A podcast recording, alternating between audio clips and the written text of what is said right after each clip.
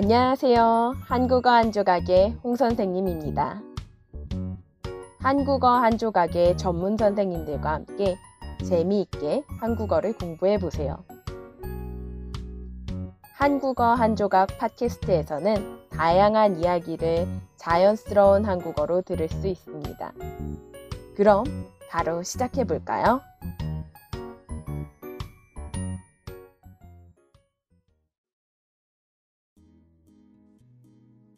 얼마 전에 저는 결혼식에 다녀왔어요.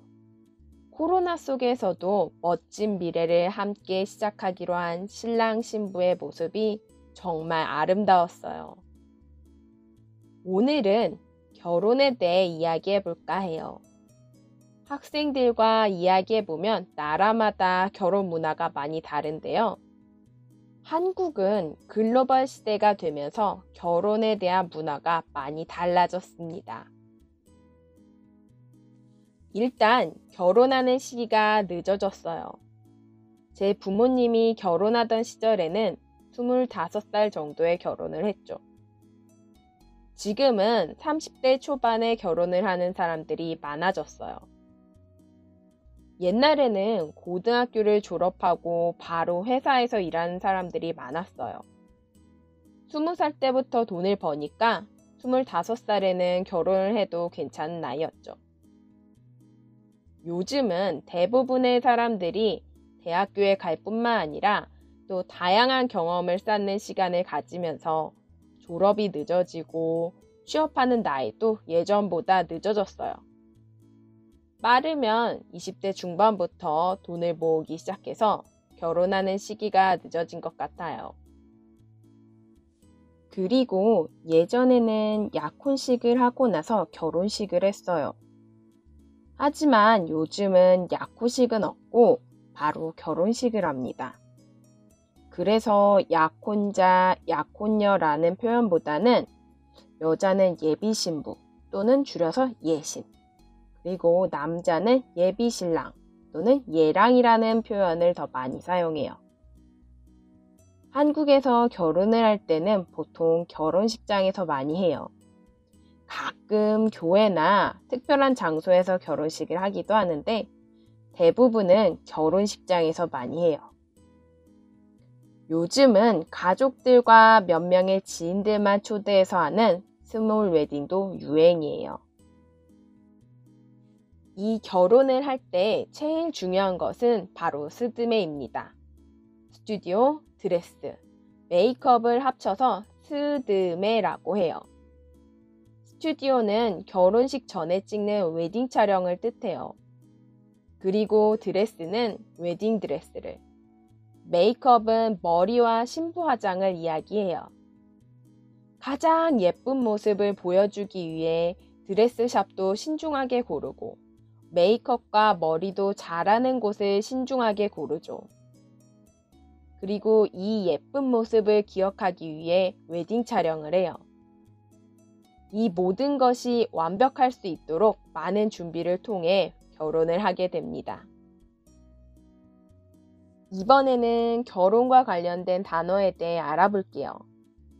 아직 한 번도 결혼해보지 않은 사람들을 미혼이라고 해요.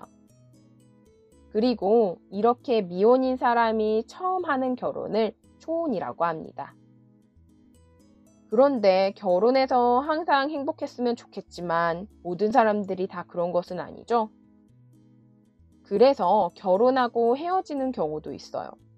이걸 이혼이라고 합니다. 이혼한 후에 또 다른 좋은 사람을 만나서 다시 결혼한 걸 재혼이라고 해요. 앞서 얘기한 것처럼 요즘 시대가 변하면서 결혼을 원하지 않는 사람들도 많이 생겼어요. 한국에서 결혼은 남자의 가족과 여자의 가족이 합쳐져 한 가족이 된다고 생각해서 매우 중요한 문제거든요. 서로의 생활 스타일이 다르기 때문에 싸우는 일도 많기도 해서 두 사람의 많은 노력, 그리고 이해와 배려가 필요해요. 그러면서 천천히 한 가족이 되어가죠. 게다가 이혼은 쉽지 않은 결정이에요. 그래서 연애는 할지라도 결혼은 하고 싶지 않은 사람들이 많이 생겼죠. 이들을 비혼주의자라고 합니다. 그리고 연애도 결혼도 관심이 없는 사람은 독신주의자라고 하고요. 이혼을 한 사람을 이혼남, 이혼녀라고 하기도 하지만 돌아온 싱글이라고 해서 돌싱이라고 하기도 한답니다. 늦게까지 결혼을 안 하고 있는 사람들은 골드미스, 골드미스터라고 표현하기도 해요. 예전이라면 이혼한 사람들이나 너무 늦게까지 결혼을 안 한 사람들에 대한 인식이 좋지 않은 경우가 많았는데 요즘은 예전보다 더 많이 나아진 것 같아요.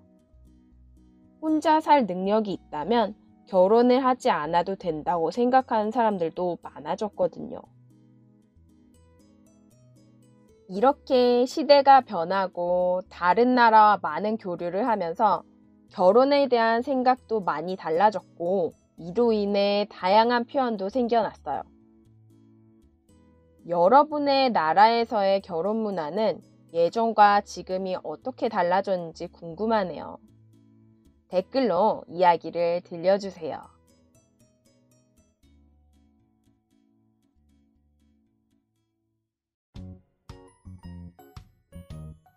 한국어 한 조각 유튜브나 인스타그램에서 항상 여러분의 코멘트를 기다리고 있습니다. 오늘도 들어주셔서 감사합니다. 다음에 만나요. 안녕!